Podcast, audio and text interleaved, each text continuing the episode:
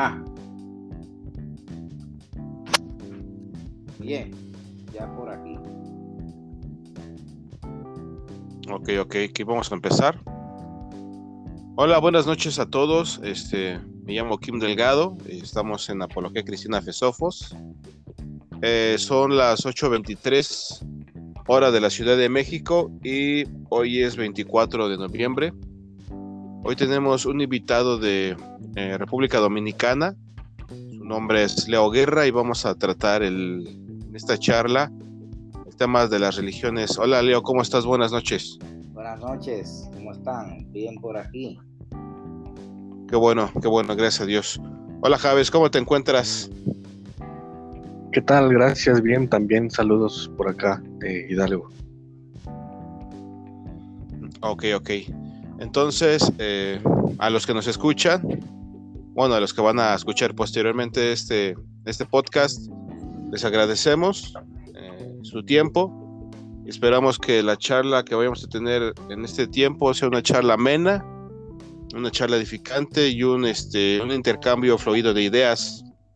Entonces, para recalcar, nuestro tema es el tema Leo, eh, de nuevo cuenta, gracias por darte el tiempo de platicar, de charlar con nosotros. Este, quisiera preguntarte si nos puedes dar un poquito de contexto, un poquito de vida y por... Eh, se te está cortando un poco el audio. Será mi internet. Bueno, eh, bueno espero que se escuche. Eh, sí, vivo aquí en la República Dominicana, estudié publicidad. Eh, me aficionadamente, como aficionado, o sea, leo eh, cosas que tienen que ver con religión, filosofía, ciencia. Actualmente estoy trabajando en una traducción de la Bhagavad Gita. La Bhagavad Gita es uno de los libros clásicos de la India. Eh, sí, o sea, traducirlo desde el sánscrito al español, o sea, no es una, no es una tarea fácil esa, pero ahí estoy tratando. Entonces eso es lo que hago. Eh, parece que se desconectó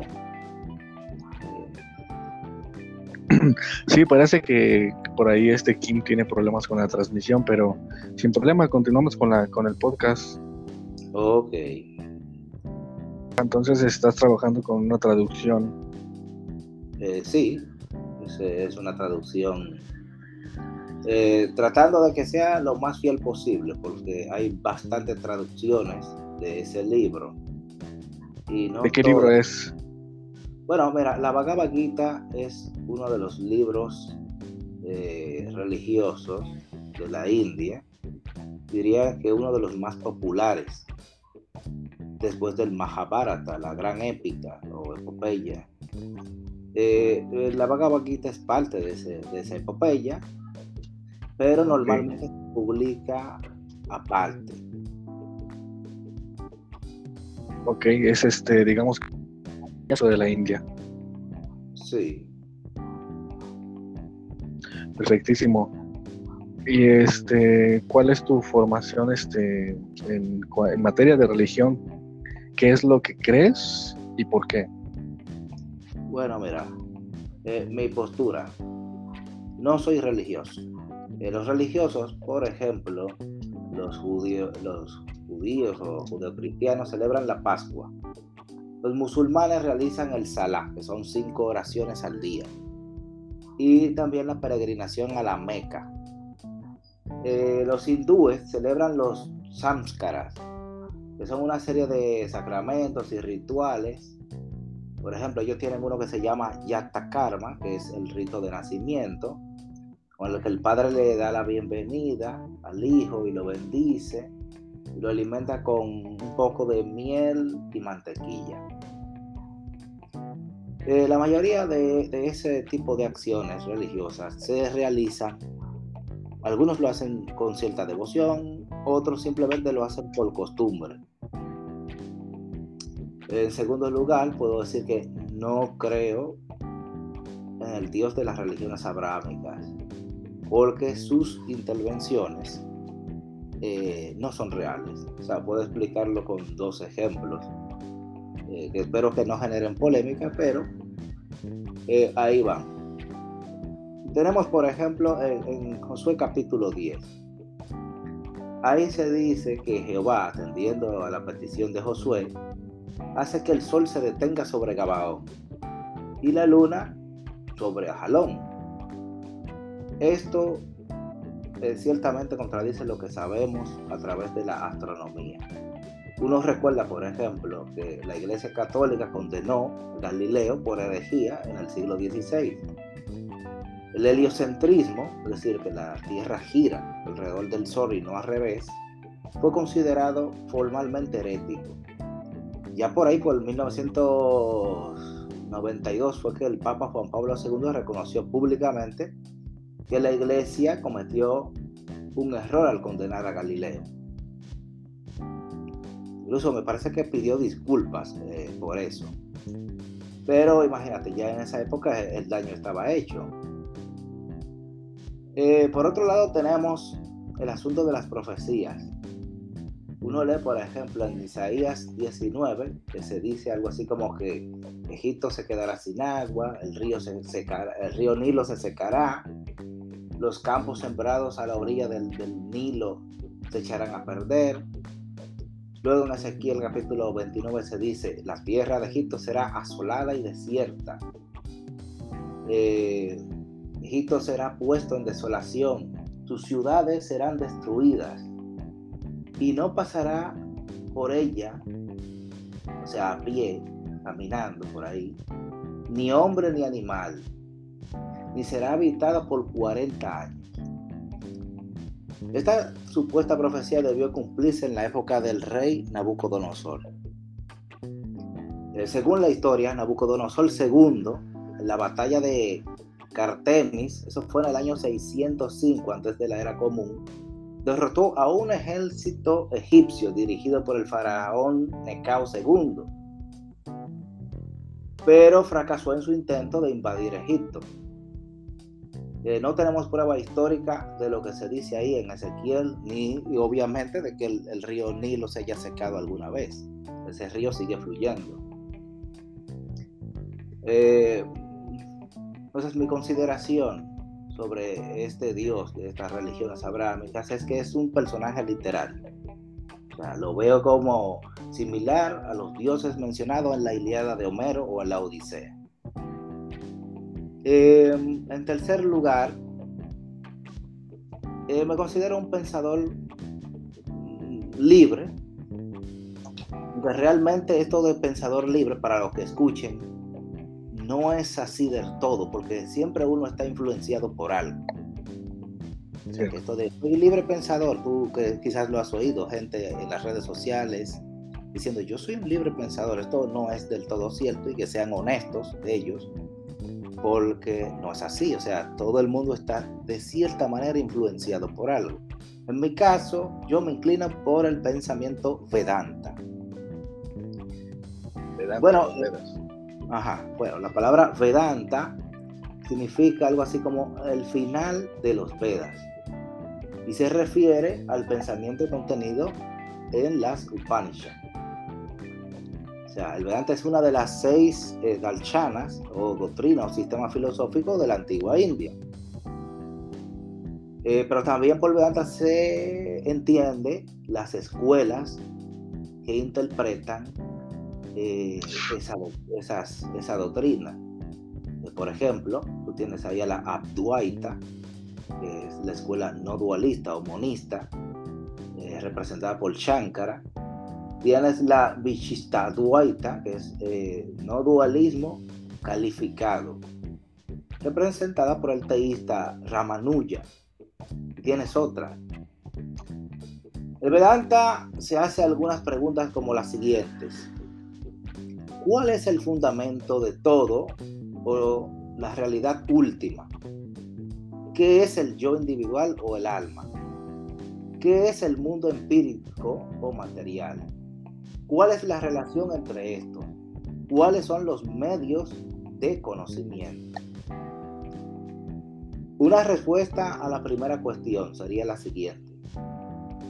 Citando la Taittiriya Upanishad 3, 1, 1. Aquello de donde nacen estos seres, o sea, desde, el más eh, eh, elogiado de los dioses hasta la, hasta la más insignificante brisna de hierba. Aquello por lo que al nacer viven, o sea, subsisten, y aquello, de, y aquello donde al partir entran, o sea, con lo que alcanzan la unidad al final. Trata de entender eso, pues eso es Brahman.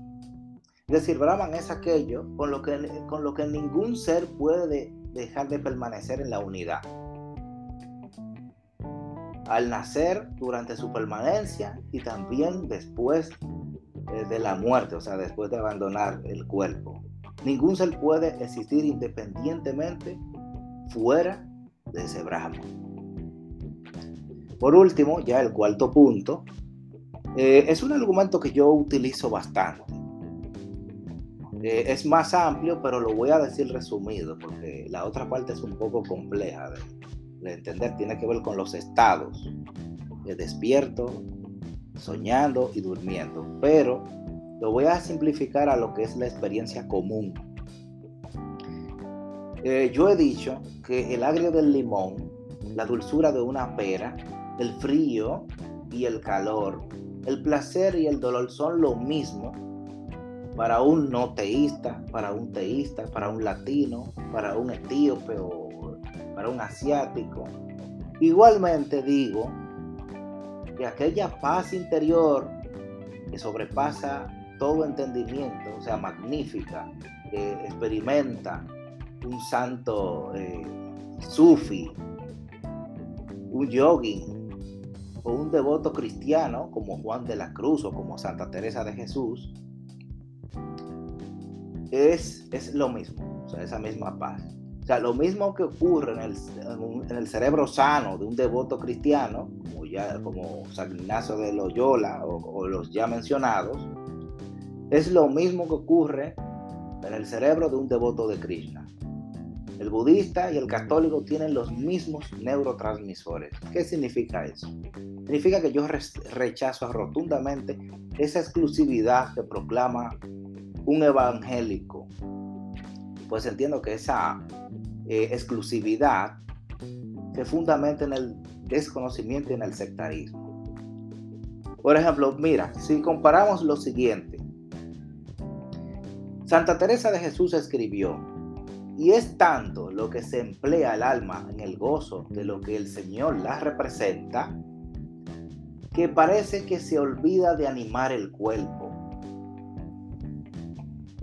No se pierde el uso de ningún sentido ni potencia, pero todo está entero para emplearse en Dios solo. De este recogimiento viene algunas veces una quietud y paz interior muy regalada, que está el alma, que le parece que no le falta nada. Ahora comparemos esto de Santa Teresa de Jesús, que fue una mística cristiana eh, importante de su época, eh, con lo que dice, por ejemplo, la Bhagavad Gita. De esa manera, concentrándose constantemente, el yogin de mente controlada llega a la paz, a la absorción más elevada, a la unión conmigo. O en palabras del Lama Surya Das, el nirvana es una paz interior inconcebible, el cese del deseo y el apego. O sea, entre paréntesis yo añadiría ahí mundanos, porque no podemos satanizar el deseo, ¿verdad? y el apego, hay apego que sería espiritual. Eh, pasando aquí eh, a las palabras de Abu Said Im, que escribió las 40 estaciones. Dice ahí, a través de todas las criaturas y de toda la gente, ellos, o sea, los santos sufis, perciben a Alá, o sea que ellos ven a Dios en todo, en todas las cosas que existen. en ese estado, un estado que se llama marifá. El marifá es un estado de conocimiento intuitivo que se alcanza a través de las experiencias estáticas, o sea, a través de la contemplación. Si comparamos eso que dijo Abu con lo que dice la Bhagavad Gita, dice algo así. Alguien cuya mente está disciplinada, que es un Samadarshana o alguien que ve lo mismo, ve al espíritu en todos los seres y a todos los seres en el espíritu. O sea, nosotros, los seres, dependemos de ese espíritu.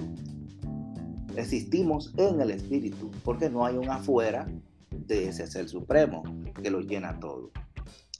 Sería algo más o menos así. Entonces mi conclusión, para darte la palabra, es que así como todos los ríos eh, a través de diferentes caminos llegan al mar, bueno, algunos se secan, pero en este caso vamos a suponer que son los ríos que llegan, ¿verdad? De la misma manera, todos los devotos de que se dedican de todo corazón eh, a sus prácticas devocionales, según la tradición que sigan, al final llegan al uno. O sea, eh, eh, fíjate que la primera que cité fue a Santa Teresa de, Jesús. Podía haber citado también a Juan de la Cruz o a Ignacio de, de Loyola. Pero aquí el punto interesante es la experiencia de esa paz. Porque por supuesto, Teresa de Jesús tenía ciertas visiones, visiones que no la va a tener eh, un hindú, obviamente. Pero más allá de esas visiones, que de hecho a ella no le gustaban, eh, la experiencia común es la de una paz inconcebible, una paz que sobrepasa todo entendimiento. Entonces, la unidad no se logra a través del sectarismo, o sea, no se logra a través del sectarismo de ninguna religión. Porque fácilmente un, alguien dice, no, mi religión es la que te va a dar la salvación. No, que esta, no, que la otra. Al final, la única cosa que lleva a la unidad es la, experiencia de aquello que es sublime. Con eso culmino eh, lo que quería decir y te cedo la palabra.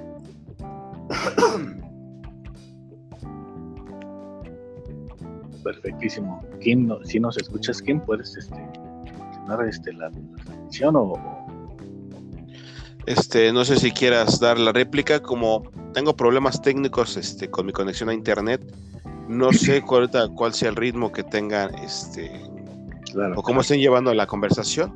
Ahorita estaba las últimas palabras que escuchaba de nuestro invitado, de Leo, hacía referencia a estados Místicos eh, relacionados con, con la paz, si no me equivoco, o te estoy malinterpretándolo. Sí, eh, yo decía, yo cité primeramente a Santa Teresa de Jesús. Disculpen la tos. Eh, no, no te preocupes. Cité primeramente a Santa Teresa de Jesús, que fue una mística cristiana. Eh, ella culmina diciendo algo así, pero voy a repetir. Ella dice, de este recogimiento viene algunas veces una quietud y paz interior muy regalada. Que está el alma que le parece no le falta nada. Luego pasé a citar eh, otras citas de otros para que se vea más o menos la similitud decía que las, experiencias místicas eh, pueden, ser pueden ser variadas. Hay dos tipos de experiencia mística. La experiencia mística con, con objetos, en este caso con imágenes. Eh, por ejemplo, en el caso de San Francisco de Asís, San Francisco, él, me parece que en, los escritos de él, o acerca de él, se dice que él llegó a, a ver a Jesús. Eh, obviamente un budista no va a ver a Jesús, ni un Hare Krishna tampoco. Eso ya es un asunto de cada devoto y a quien adore. Pero la experiencia común, y este es el punto que voy, en el que hago mucho énfasis, es la quietud y la paz interior. Eh, por ejemplo, ahí tú tienes lo que dice eh, la, Lama Surya Das. Él dice, el nirvana es una paz interior inconcebible. Es el cese del deseo y del apego. Y si tú lees, si, nos vamos a otras tradiciones, vamos a encontrar lo mismo, la misma descripción. Porque yo decía que así como el agrio del limón la dulzura de una pera o el dolor cuando te, pinchas con, con un alfiler o una quemadura. Es lo mismo para un ateo, para un budista, para un cristiano, para un musulmán. Porque, señores, tenemos los mismos neurotransmisores en el cerebro, o sea, son los mismos y se ha hecho experimentos. Por ahí yo tengo un enlace. De la misma forma, ¿crees que podría ser el beneficio positivo, ¿no? Hablando de la paz. ¿Eso te refieres? Bueno, en la, experiencia, de, porque vamos a, ser sinceros, eh, si ponemos a un budista y a un cristiano a hablar, van a haber puntos en los que no van a estar de acuerdo. Eso lo sabemos, ¿eh? No van a estar de acuerdo. No, porque la Biblia dice, claro, un estado de discriminación eh, un estado común donde la mente piensa un millón de cosas, pues obviamente es muy difícil que haya eh, una unidad. Pero cuando la mente está quieta, porque eso es lo que dice ahí Santa Teresa, cuando viene esa quietud y esa paz, en ese estado de quietud y paz, no hay ese, ese, ruido mental de, millones de pensamientos o, diciendo yo soy cristiano, no, tú eres esto, yo soy, yo soy ese yo soy, ese ego. Ese ego se, se aquieta, se, se, apacigua, por decirlo así. Entonces, en ese estado, el cristiano, el budista, el hindú, el sufi, todos son una y la misma cosa. O sea, simplemente, eh, por decirlo así, almas experimentando solamente eso que podríamos decir que es lo más sublime. O sea, eso que es sinónimo de Dios. O sea, pero cuando yo digo Dios aquí, yo no me estoy refiriendo a, por ejemplo, Jehová, sino que me estoy refiriendo a eso caracterizado por esa paz inconcebible, que un budista lo va a percibir como el nirvana, un vedantista lo va a percibir como el Brahman, y un cristiano lo va a percibir como lo que sea que él llame Dios, como el Padre, como Dios, pero no como un ser iracundo, un ser que te va a condenar al infierno, no, porque en ese estado no existe eso, pues si no... Tú eh, concibes, una pregunta, ¿tú concibes, ¿tú concibes a, Dios como un Dios personal, trascendente, o lo concibes eh, un Dios, este, ¿cómo concibes a Dios? Bueno, la, te voy a responder desde el Vedanta, porque es lo que yo sigo, de cierta forma. Eh, Dios es inconcebible. ¿Qué significa eso? Significa que está más allá de, lo que, de los conceptos de personal e impersonal. Diría que, que en sí mismo es las dos cosas. O sea, que es tanto personal como impersonal. O sea, desde mi perspectiva, porque eh, eh, ese es otro, otro detalle. Que nosotros, nuestra, desde nuestra perspectiva, podemos pensar en Dios de muchas maneras. Pero desde la, por eso te decía, en el estado de quietud mental y de paz, todo, ese, todo eso se, se calla, o sea, solamente permanece. toda la gente puede entrar en esa, toda la gente puede entrar en esa, en ese estado de, de identificarse con esa deidad, en tanto que eh, puede tener el mismo estándar o eh, sensación de paz. A eso te refieres, ¿no? Sí, pero no diría todas las personas, sino las personas que se entregan a eso claro, independientemente de la vida, ¿no?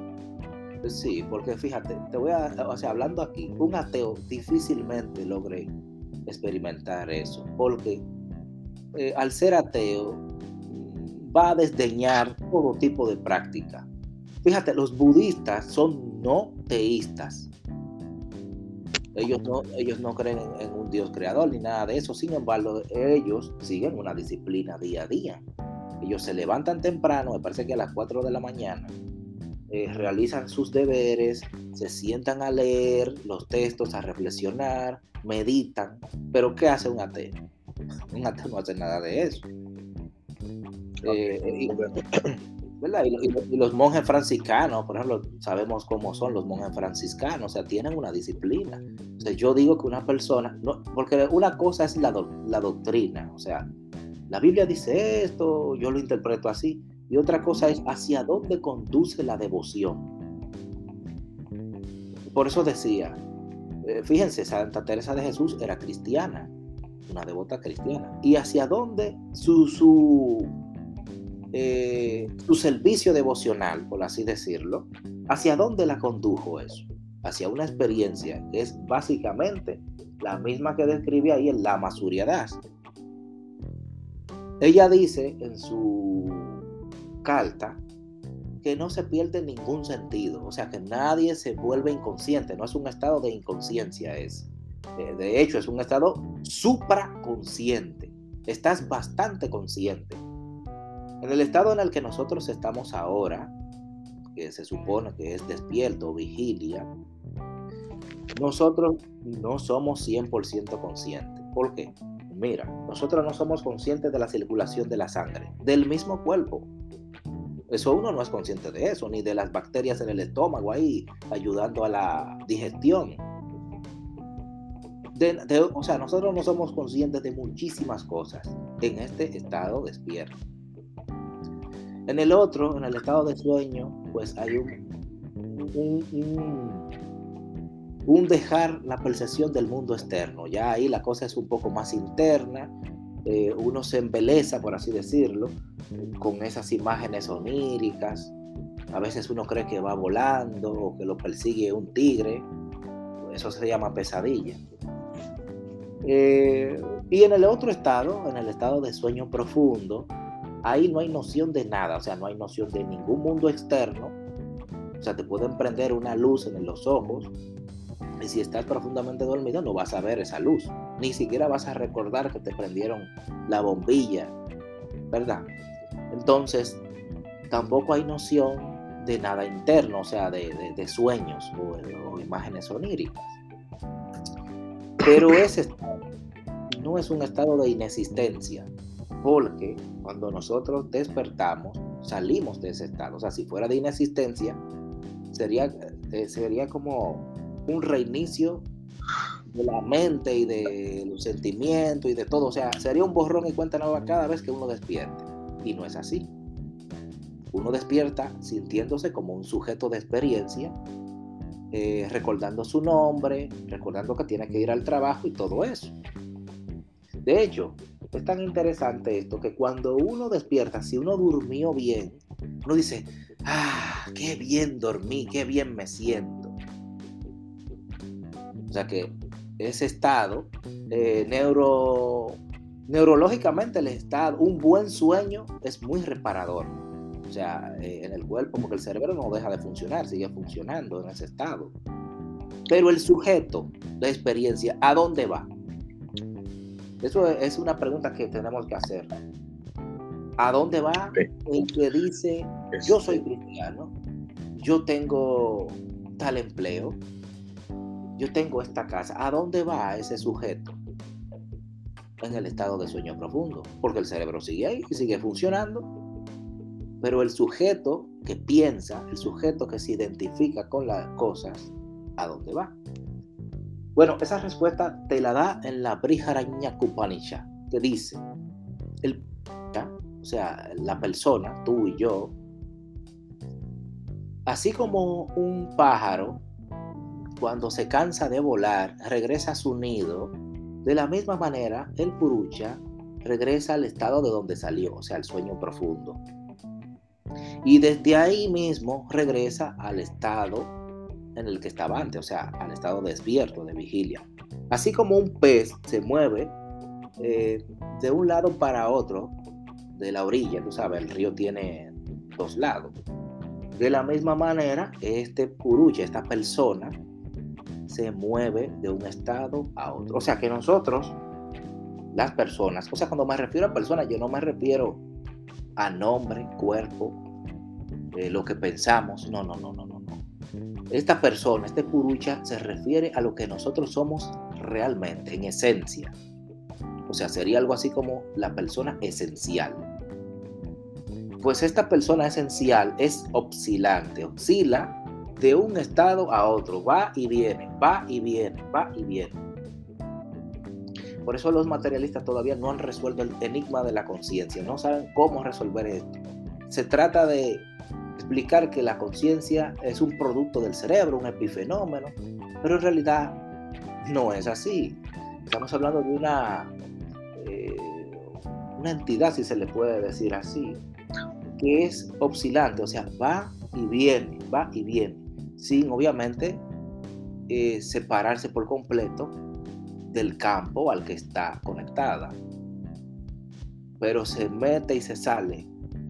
Ahora mismo puede pasar. Si por ejemplo tú te sientas tranquilamente a respirar, vas a posiblemente a tener algo que se llama abstracción sensorial. Todo el mundo lo ha experimentado de una forma eh, involuntaria. Por ejemplo, a veces uno está tan concentrado en leer algo, en ver algo, y vienen llamándote, fulano, fulano. Tú dices, ¿eh? ¿Qué, era lo que me decía? ¿Por qué? Porque estabas abstraído.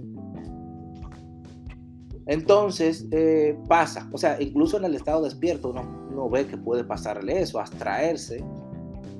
Y, eso es lo que pasa, o sea, uno sale y entra, sale y entra. Eh, estando siguiendo limitado obviamente al, al propio campo, sería un campo psicofísico, o sea, que incluye el cuerpo y la mente. Entonces, es, perfectísimo. Sí, este, Lick, no sé si me das oportunidad. Sí, sí, estás en la línea.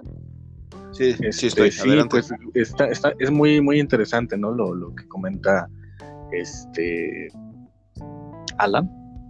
Leo. Es, Leo, perdón. este, Lo que comenta Leo. Este, y hice algunas anotaciones y quiero pues, ir poco a poco lo que él comentaba. En tanto la desacreditación hacia los textos bíblicos de Isaías, ¿no? Eh, que no tenemos prueba de que el Nilo se haya secado alguna vez. Eh, en egiptología, eh, cuando leemos un poquito sobre egiptología y la cultura digamos que ah, geográfica y todo lo que acontece desde el punto de vista este, geográfico, sí, el Nilo sí, ha pasado por varios procesos de, de, sequía y eso, este, el Nilo es tanto favorable, pero tan, también, también, aparte de ser favorable, también es este, peligroso. O sea, la gente alrededor del Nilo, obviamente los, los demás eh, países eh, envidiaban a, Egipto por la, cercanía del Nilo y lo, provechoso que puede ser en, aspectos de, de, recolecta, de cosechas, a eso me refiero, ¿no? O sea, cuando el Nilo tenía buena fluidez de agua, obviamente se beneficiaba de la cosecha y la producción de mercancías, pero también cuando el río Nilo eh, padecía de sequedad, eh, era de catastrófico para la, para la sociedad. Entonces, eh, eh, o cuando se llenaban demasiado, este, también pues, había inundaciones, etcétera. Entonces, yo creo que sí hay, este, los, egiptólogos podrían identificar que sí hay periodos del Nilo en el que, padece de sequía. Y con esto no hay ningún impedimento para la profecía de, del Nilo. Y dos es que lo que comentabas es Dios puede detener el tiempo. Dios puede detener el tiempo. Eh, parece una película de ciencia ficción, ¿cierto? Dios puede detener el tiempo, película de ciencia ficción, pero hasta el siglo, siglo XIX, realmente con las ecuaciones de Albert Einstein, se comprobó de que el tiempo ya no es este, el marco legitimador de la realidad, porque antes el tiempo se concebía como una, una tiranía, o sea, como un tirano que eh, todo lo demás de la tercera dimensión eh, descansaba o el tiempo lo barría, ¿no? El, tiempo era ese, ese, ese tirano en el que todo se llevaba, ¿no? Pero con las ecuaciones de Albert Einstein, la teoría de la relatividad general y espacial, se demostró que el tiempo es eh, movible. Se demostró que el tiempo se dilata cuando el espacio se contrae con la velocidad de la luz. Entonces, eh, aunque parece a simple vista ciencia ficción, los astrónomos y hoy ciertamente la erudición, em, sabemos bien que el tiempo ya no es, ya no es este, eh, inmovible o inmutable. El tiempo es, eh, pasa a ser, este, ¿cómo se puede decir? Este, movible, a eso me refiero, ¿no? Entonces, yo creo que si Albert Einstein, de hecho Albert Einstein comprobó que se podría intuir para poder viajar en el tiempo desde terreno este, físico, lo cual pues eh, deja de manifiesto que muchas de las eh, historias que se presentan en la Biblia en el que Juan, por ejemplo, viajó, viajó al Apocalipsis y se le mostró una realidad que no estaba en presente, parece ser que con la teoría de la relatividad de Einstein, en el que el tiempo puede ser modificable, podría ser plausible eh, en el mundo científico. Eh, tres, en cuanto a la paz exclusiva del cristianismo, ciertamente eh, lo que hace este, nuestro amigo es dar una especie de antropología de las religiones y de lo que ofrecen la mayoría, que es un sentido de ataraxia del alma, ¿no? En un sentido estoico en un sentido griego, pues la ataraxia es esa serenidad del alma ante las circunstancias, ¿no? Llámese budismo, llámese este, eh, eh, nirvana, ¿no? Eh, en los griegos estoicismo o ataraxia griega, ¿no? Entonces, ciertamente las religiones eh, podrían ofrecer em, diferentes métodos para eh, poder alcanzar una serenidad del alma. Y aunque pareciera que en esta tierra eh, algunos postulan haber alcanzado ese nivel, como los ejemplos que nos mencionabas, em, creo yo que la exclusividad de paz del cristianismo, en el caso de que Jesús ofrece una paz exclusiva, eh, eh, se identifica o se hace hegemónica entre las demás ofrecimientos por medio de la paz em, que descansa en el suceso histórico de la resurrección. Ah, ¿Por qué? Porque ah, si tenemos diferentes candidatos que ofrecen paz al individuo en su diferente metodología o religiosidad, creo que eh, esa paz eh, descansaría mayormente en el que pudo em, demostrar su supremacía sobre la muerte. Y entonces queda eh, hegemónicamente en mejor posición ante sus oponentes. Mm, ah, por lo cual yo creo que eh, la resurrección de Jesucristo eh, y eh, su victoria ante la muerte, en comparativa con, con Mahoma, con, con Mahoma, con, con Buda, aunque postularon y pretendieron haber alcanzado paz, eh, se quedó en ese estado de, muerte. Entonces yo creo que ahí es donde la resurrección de Jesucristo provee de mayor evidencia para garantizar la paz a sus seguidores. Una paz que trasciende el mundo natural y que puede ofrecer la eternidad en esa paz. El cuarto punto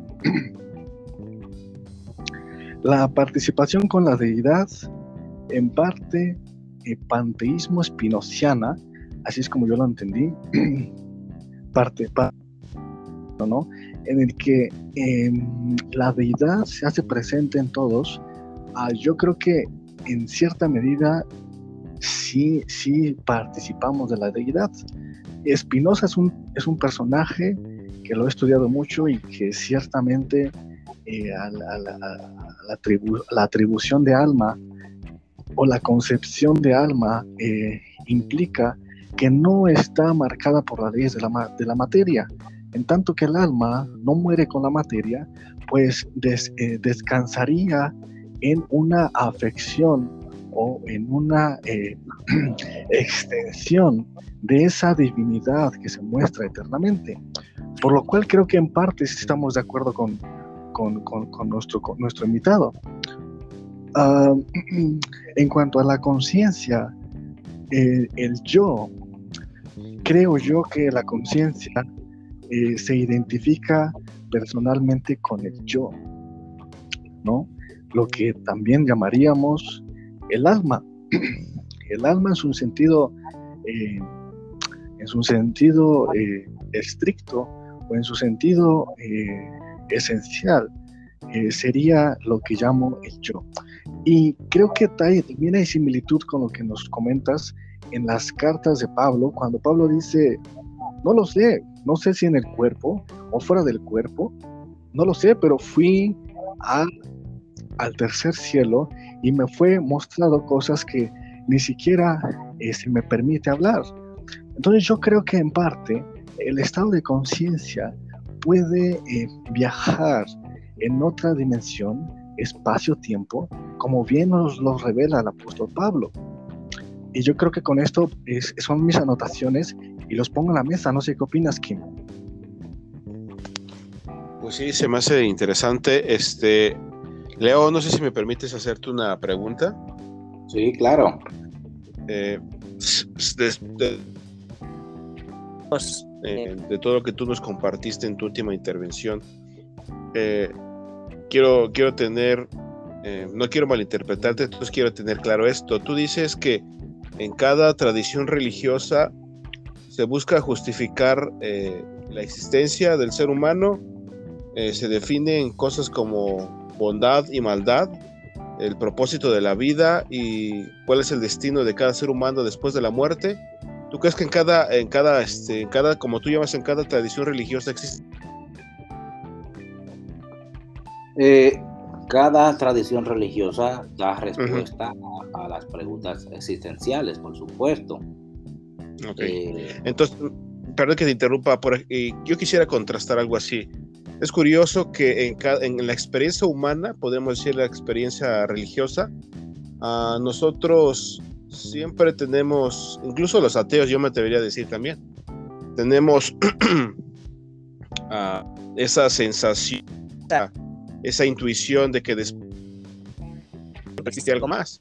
Por ejemplo, en el caso de los griegos, el mito griego, existe el Olimpo eh, o existe el inframundo, ¿no? En el caso de los hermanos escandinavos, existe lo que llaman el, el, Valhalla en el Asgard, o existe el infierno, ¿no? Que está eh, en, la, base de lo que los, eh, los germanos o escandinavos veían como el orden del universo, lo, lo, este, lo identificaban con un fresno al que llamaban Yggdrasil.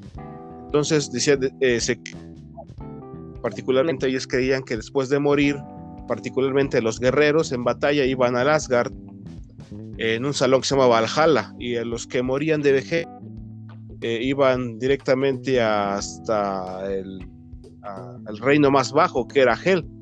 Entonces es curioso que al menos yo podría eh, citar estas dos, estas dos eh, visiones de distintos pueblos y decir, bueno, ellos tratan de justificar esa, por medio de sus mitos, esa necesidad que existe de explicar el destino del ser humano después de la muerte, ¿no? Porque, pues quieras o no, la muerte es un, es un hecho que nadie puede evadir.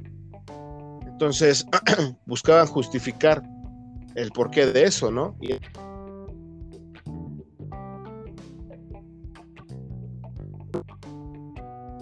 ah, ah, en los- las figuras míticas en ambas, en ambas, en la, en el- la cultura griega y en las culturas germanas eran muy similares a nosotros, pero cuando tú puedes observar en el caso del cristianismo que no es una que no es una religión mística, sino más bien es una religión histórica, lo que nosotros llamamos, tú conoces bien esto, en monoteísmos, cristianos, judíos, musulmanes, pero me refiero particularmente al cristianismo, ¿no? Él dice, es, es más concreto en, en relación a, yo, yo hablaría aquí de la moral, que está relacionada precisamente con nuestro destino después de la muerte. Pero yo decía, para no perder la idea, que las divinidades en estos, en estos mitos, tanto el griego como el germano, eran muy similares a nosotros. no es el tiempo De analizar al Dios de la Biblia hebrea, en el caso de los judíos y en el caso de los cristianos, todo, eh, entonces se da cuenta que es, es ontológicamente distinto a nosotros y es ontológicamente distinto a los demás mitos, ¿no? Entonces, eso es- tú puedes ver, por ejemplo, a eh, a la mitología egipcia, también te vas a dar cuenta que todos los, esos, estos seres divinos, yo, yo me atreví a llamarlos seres este, eh, contingentes, porque en un momento estaban y en otro momento no, no estaban. En el caso del mito griego, ellos salieron del caos. En el caso del mito germano, salieron de una gran grieta. Eh, en el caso del mito egipcio, no, lo, lo desconozco, pero si tú, tú los analizas, ellos comparten eso, esos elementos de que son muy similares a nosotros, incluso se les asocia con animales. Pero en el caso de, del Dios de la Biblia, no, este es un ser trascendente que va más allá del tiempo. De hecho, el espacio-tiempo encuentra su razón de ser en él y en ese obrar, podemos llamarlo así, está el hecho de que nosotros existamos. Ahora, yo quisiera preguntarte, este, para no dar más vueltas, eh, en, en tu tradición religiosa, ¿cómo puedes explicar cosas como el bien o el mal? ¿Tú crees que son objetivos? Así, ¿cuál es tu punto de referencia para llamarlos objetivos o subjetivos? Bueno, vamos por partes porque ahora tengo que responder eh, al otro interlocutor. Eh, lo que decías del Nilo es válido, pero estamos hablando de una profecía, una profecía asociada a la desolación, o sea, algo que debió haberse cumplido en el tiempo.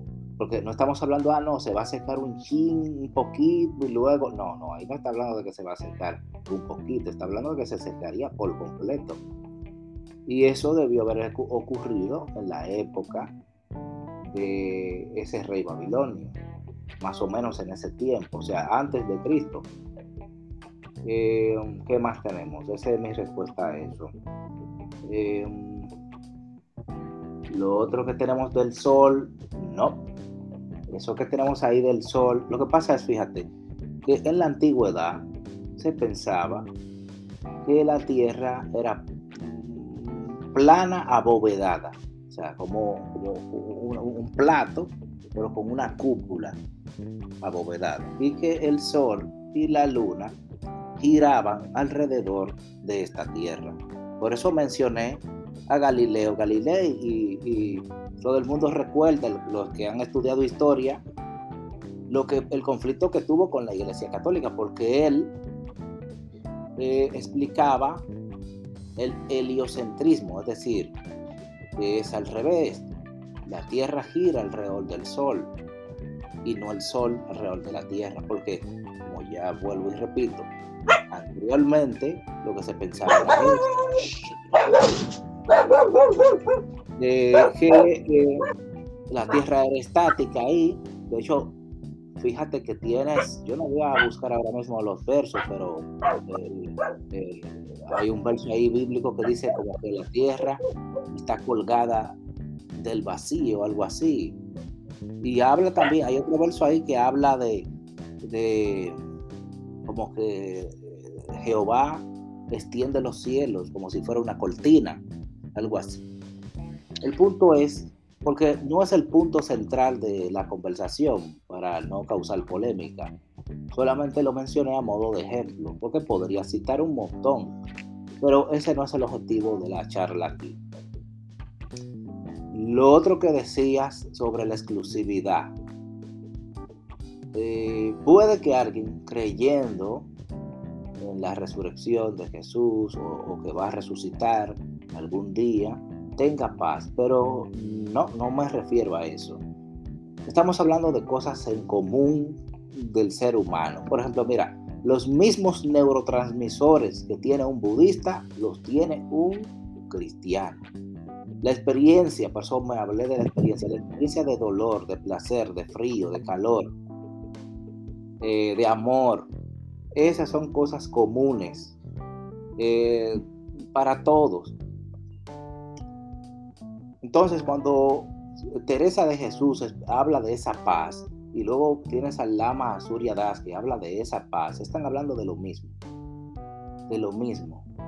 Eh, lo que pasa es que obviamente desde, eh, para un cristiano, digamos que en pocas palabras, pocas palabras, este, ambos eh, de diferentes religiones podrían alcanzar un tipo de ataraxia, serenidad del alma, pero a lo mejor para entendernos bien, simplemente la paz de otras, otros métodos religiosos acabaría con la muerte. En el cambio del cristianismo continuaría por la preservación y la prueba histórica de la resurrección de Jesucristo al ofrecer la paz. Eh, sí, en lo que dices de la ataraxia, por supuesto. Pero aquí estoy hablando de una experiencia común. O sea, una experiencia común. O sea, claro, esa experiencia de esa paz inconcebible no es algo que experimente nadie, ni siquiera fumando marihuana. De hecho, han hecho experimentos. Por ejemplo, ahí tenemos a la psilocibina, un pote. Pero ¿estarías de, acuerdo que, ¿estarías de acuerdo que la paz de otras eh, religiones acabaría con la muerte? Porque en tanto sus eh, precursores que ofrecieron paz acabaron en la misma muerte. Habría que entender a qué nos estamos refiriendo con muerte. Y para eso, que ese es un tema, eh, para entender qué es la muerte, primero hay que explicar qué es la vida, qué es realmente lo que está vivo. Eso es muy importante. Yo en, debates ahí en Facebook eh, me he topado con eso y siempre le salto con lo mismo. Y, solamente otra, otra, otra, réplica, nada más, este, ya estamos en punto de réplicas, este, y simplemente lo de la lo de la que comentabas eh, sobre eh, pasajes que parecen como que fuera de evidencia astronómica, ¿no? Ciertamente Galileo Galilei demostró eh, que, que, no es geocentrismo, pero tendríamos que ver también el texto literario, porque el texto literario se lee en su en su tipo de texto, es decir, que los personajes hablaban desde un punto de observacional. Y por ejemplo, si yo digo, si tú ves la televisión, las noticias, eh, dicen que el sol saldría a las 8 de la mañana. 8 de la mañana tiene la salida del sol y se pone o se mete a las 6:45 pm. Todos sabemos que no sale ni se mete, es la Tierra la que se mueve. Ahora bien, pero tenemos que identificar la, el, el punto de vista observacional del espíritu. Entonces, eh, en, teología, en teología estos textos son, son poéticos. Bueno, si se toma así, pero fíjate lo que dice el texto. El texto dice ahí, Sol, detente sobre Gabaón y tu luna sobre Ajalón. O sea que tenemos al Sol y a la luna al mismo tiempo ubicados en diferentes geografías, o sea, en diferentes puntos geográficos y no están separados por, por, miles de, kilómetros, no, eso es algo cerca, a Jalón y Gabaón, o sea, podemos buscar un mapa y verlo ahora mismo. Dice, tú te colocas allí y tú aquí. Pero bueno, em, como dije, ese no es el punto de la charla, eso se podría discutir. ¿No crees que el tiempo se puede, porque obviamente si el sol se detiene, la luna se detiene, implica que el tiempo se detiene? Bueno, si eso hubiese... Con las observaciones de Albert Einstein y su teoría de la, relatividad en la que el tiempo es modificable, ¿no da intuición que eso sea plausible? No, si eso hubiese pasado realmente, entonces otros pueblos, porque por ejemplo tenemos los eclipses, en todas las culturas, incluso eh, eh, aquí en las culturas de América, la maya, azteca y eso, se habla de los eclipses. Entonces, si eso, si algo así hubiese ocurrido, los pueblos cercanos ¿Has a, eso, pues ya ah, eh, eh, en, en tablillas cuneiformes de la gente de ahí, de, de- de Mesopotamia, eh, y de Egipto hecho- mismo, pues, De hecho, sobre, eso. De hecho, si te das cuenta, Enoch en su, en su libro habló sobre también la, la pérdida de, de- del tiempo. Su libro este, mi- mitológico y, y apócrifo. Enoch ya lo hablaba y es muy antiguo el libro de Enoch. Ah, ¿Crees entonces que el tiempo es modificable desde la postura científica de Albert Einstein? Eh, mira, lo que pasa, ahí tenemos un problema acerca del tiempo, porque el tiempo al que se está refiriendo el físico está relacionado con la velocidad de la luz. Pero, ¿y si no hay luz? ¿De qué tiempo vamos a hablar? ¿Entiendes? O sea, que esa- esos postulados están... De hecho, estaba viendo, ahora lo voy a decir a modo especulativo, porque no tengo el dato en la mano. Ah, que hay una refutación a Einstein, o sea, sobre su teoría. Yo luego, por ejemplo, el mismo Einstein decía que él no creía en el enlace cuántico, que para él eso era una, eh, ¿cómo era que le llama? Spock, algo así Spocky, como una fantasmagoria. Eh, ¿Y qué se demostró? Se demostró que el enlace cuántico es verdad. Ahora se demostró que es verdad. Entonces, ¿qué hubiese dicho Einstein si estuviese vivo? Bueno, no le quedaría más remedio que aceptarlo. Abrió la puerta, ciertamente, ciertamente abrió la puerta a la, a, la concepción de multiversos y teoría cuántica, pero no, no es demostrable. Eh, lo del enlace sí. Ahora, lo, eso de los multiversos ni yo creo en eso, pero bueno. Eh, entonces, si no hubiese sol, si no hubiese luz, ¿a qué, qué- qué- qué sería el tiempo? Yo lo que digo es que el tiempo es un factor de cambio. O sea, con tiempo no me estoy refiriendo a horas, días, porque esas son divisiones eh, relacionadas al movimiento. O sea, hay movimiento, vemos el, el cuerpo va cambiando, eh, obviamente. Entonces, a eso nosotros, bueno, pasó un año, el año en relación con la rotación de la Tierra y el Sol y eso. Pero el tiempo en sí, porque antes del universo, antes de existir el universo, había tiempo. Si te lees, por ejemplo, a los físicos, la mayoría de ellos ateos, como Hawking, Hawking era ateo, abiertamente ateo. Krauss es ateo. La mayoría de, las opiniones vienen de gente atea. Aquí voy a hacer un, un- un detalle. Voy a citar algo que tengo por aquí. que de hecho lo tenía preparado para un ateo, pero ya que estamos aquí, ahí, déjame ver si lo encuentro rápido. Ah, bueno, mira, mira lo que lo que escribió Richard Lewontin, un biólogo, en 1997 en el libro Billions and Billions of Demons. Dice, nos ponemos del lado de la ciencia a pesar de, de lo patentemente absurdo de algunos de sus conceptos.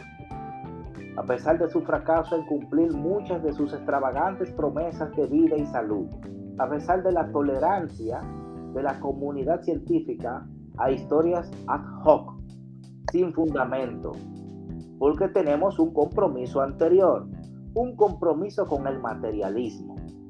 No es que los métodos y las de la ciencia nos obliguen a aceptar una explicación materialista del mundo fenomenológico, sino por el contrario, que nosotros estamos forzados por nuestra adherencia a priori a las causas materiales para crear un aparato de investigación y una serie de conceptos que producen explicaciones materialistas, sin importar qué tanto vayan en contra de la intuición, sin importar qué tan místicas sean para el que no ha sido iniciado. Más allá de eso, el materialismo es un absoluto, pues no podemos dejar que un pie divino cruce la puerta. O sea, ya tú estás viendo qué está pasando ahí, ¿verdad? Él habló del materialismo. Está sumamente claro, o sea, un biólogo te está diciendo eso, qué está pasando en la comunidad científica. O sea, ya, esa gente, todos, o sea, Hawking, Dawkins, le dice una estupidez gigante en su libro El gen egoísta. Él habla del replicador, una molécula que se formó por accidente. Oye, eso. Ese hombre cree en la, en la pan, panspermia. Sí, la panspermia es, La teoría de que la, Tierra se sembró aquí, la, la, vida se sembró aquí en la Tierra, ¿no? Por agentes extraterrestres. Y, cuando tú pides prueba, no hay ninguna, porque ahí no se aplica el método científico. El otro que dice que el universo vino de la nada, el, el, Kraus. Y cuando tú pides prueba, no hay ninguna, porque simplemente son especulaciones. Entonces, ahí te está dando la respuesta de qué es lo que está pasando. Ellos se suscriben, todos esos, al materialismo. El materialismo es la filosofía de que solamente existe la materia y que, que eso del espíritu es un producto de la misma materia, o sea, sería eh, un epifenómeno del cerebro y cosas así. Así, o sea que es una ilusión. Ajá, pero entonces, como estamos viendo, según la opinión de, de Le Wanting, eh, el eje de ellos, sus observaciones, ellos la van, no es que la ciencia sea materialista, la ciencia es neutra, pero ellos van a acomodar sus observaciones, obviamente, como él está diciendo ahí, para que encajen con qué? Con la filosofía materialista, que es lo que predomina. Entonces tenemos que tener mucho cuidado con lo que, lo que, sí estamos, lo que sí estamos de acuerdo todos es en contra del materialismo, ¿no? Por lo que estoy escuchando, todos estamos, nosotros tres estamos en contra del materialismo, eso, eso estamos de acuerdo. O sea, el biólogo, ¿cómo, va, cómo va, a decir el biólogo? No vamos a dar chance de que meta, meta el pie a Dios. Lo, lo divino no puede usar la ciencia, Definitivamente la ciencia no tiene facultad para lo trascendente. Su campo solamente es espacio temporal, entonces nunca va a poder encajar Dios estrictamente en el método científico. No, eso es así porque, pero fíjate, la madre de toda la ciencia es la filosofía. Luego del renacimiento, ahí, con eso de la revolución científica, pues se empezó a separar eh, eh, la ciencia de la religión, porque antes, eh, después de, bueno, Galileo fue el primer renacentista, se podría decir, y hay una separación y con justificada razón.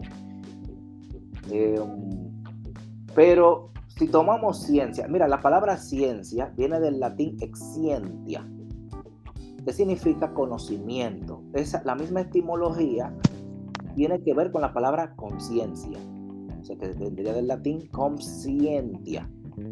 O sea, no existe la ciencia sin conciencia, porque alguien inconsciente, un muerto, no puede conocer, es obvio. Ahora bien, la palabra ciencia como se usa actualmente tiene que ver con biología, física y eso. Pero en un sentido general tiene que ver con el conocimiento y ya. Entonces, el conocimiento, ¿se puede llegar a conocer al Ser Supremo? Sí, sí, eh, voy a hacer una, una respuesta que se me hizo, una, a una pregunta que, me hicieron y se, se, está quedando en el aire. Para que no se quede, me das un minuto. Sobre el asunto del bien y del mal. Em, el mal, o sea, porque hay que ver a qué estamos llamando mal también. Eh, en Vedanta se explica lo siguiente, mira, la materia tiene tres tendencias. Tiene una tendencia a manifestar, tiene una tendencia a mover y tiene una tendencia a obstruir. Que se puede eso traducir en fuerza centrípeta, fuerza centrífuga e inercia. Em, eh, también se puede eh, traducir en bondad, pasión e ignorancia. Eso significa lo siguiente una persona que está situada en la bondad, todas sus acciones van a ser, van a, van a tender a eso, hacia la bondad, hacia lo bueno, hacia lo que uno considera bueno, hacia lo claro, hacia lo luminoso, a lo que proporciona tranquilidad. Una persona situada, o sea, esto es un asunto psicológico, ¿eh? lo que estoy explicando ahora. Una persona psicológicamente rayásica, se le llama así, rayas, sánscrito una persona situada así en la pasión, pues sus acciones van a ser mayormente materialistas, o sea, va a tener un afán por trabajar, por conseguir riqueza, por disfrutar del sexo. Y una persona eh, situada en la inercia, eh, pues ya tú sabes qué significa eso, una persona vaga, una persona con sueño, una persona confundida. Entonces, cuando una persona no logra satisfacer sus deseos, o sea, su pasión, eh, viene la frustración inmediatamente. Una, una, persona que desea satisfacer sus deseos y que no puede, pues eso lo frustra. La frustración se convierte en ira. La ira lo lleva hacia la violencia o lo lleva a cometer todo tipo de acciones indeseables. Acciones obviamente que tienen consecuencias. Entonces de esta manera es que se explica cómo es que funciona eh, este asunto de lo bueno y de lo malo. No es un asunto como quizás eh, Pablo, hay una cosa interesante de Pablo. Pablo dice, no recuerdo dónde, ahora, yo creo que en Romanos, pero no recuerdo en qué capítulo. Él dice, he encontrado esta verdad, el mal que habita en mi carne, que me hace, o sea, querer hacer lo malo que no quiero hacer. O sea, él habla de, eso, del mal que vive en mí. Entonces, esto, eh, o sea, el mal aquí en Vedanta no es que existe un, diablo que te está impulsando a hacer lo malo, no, no. Este mal es un asunto que está en la propia carne, o sea, en el propio cuerpo, en la mente de uno, porque es una tendencia. Una tendencia eh, a hacer. ¿Y cómo se explica? De esa manera, cuando no puedes satisfacer los deseos de la carne, vas a buscar un medio de hacerlo. En este caso, sería un medio bastante bajo, como salir a robar, salir a... Y, la el matar, eh, porque alguien puede, ya sería por egoísmo, envidia, odio, cosas así. El alma, en Vedanta, el alma es algo que no tiene, o sea, realmente no tiene, eh, no es ni buena en el sentido de una bondad material, no es mala, nada de eso, el alma es una cosa pura, es pura, o sea, un, un haz de luz, se podría decir. Ahora bien, ¿qué pasa? La materia tiene el poder de cubrir esa luz, la cubre, y cuando la cubre, automáticamente el alma hace lo siguiente. lo primero que hace es, identificarse con el cuerpo y dice, yo soy este cuerpo. Nosotros experimentamos esto desgraciadamente así. Cuando a ti te preguntan quién eres, tú dices, ah, yo soy fulano. O sea, fíjate, das un nombre, un nombre que te pusieron tus padres. Y dices, yo soy de esta nacionalidad. Pero ¿quién fue el que inventó las naciones? ¿Quién inventó que esta tierra, que este pedazo de tierra se llama así y aquel se llama así? Fueron los hombres, en su ignorancia al final, porque la tierra es una sola. Y el aire que respiramos es un solo, aunque a veces por, allí pueda heder o allí oler a rosa, pero es el mismo aire.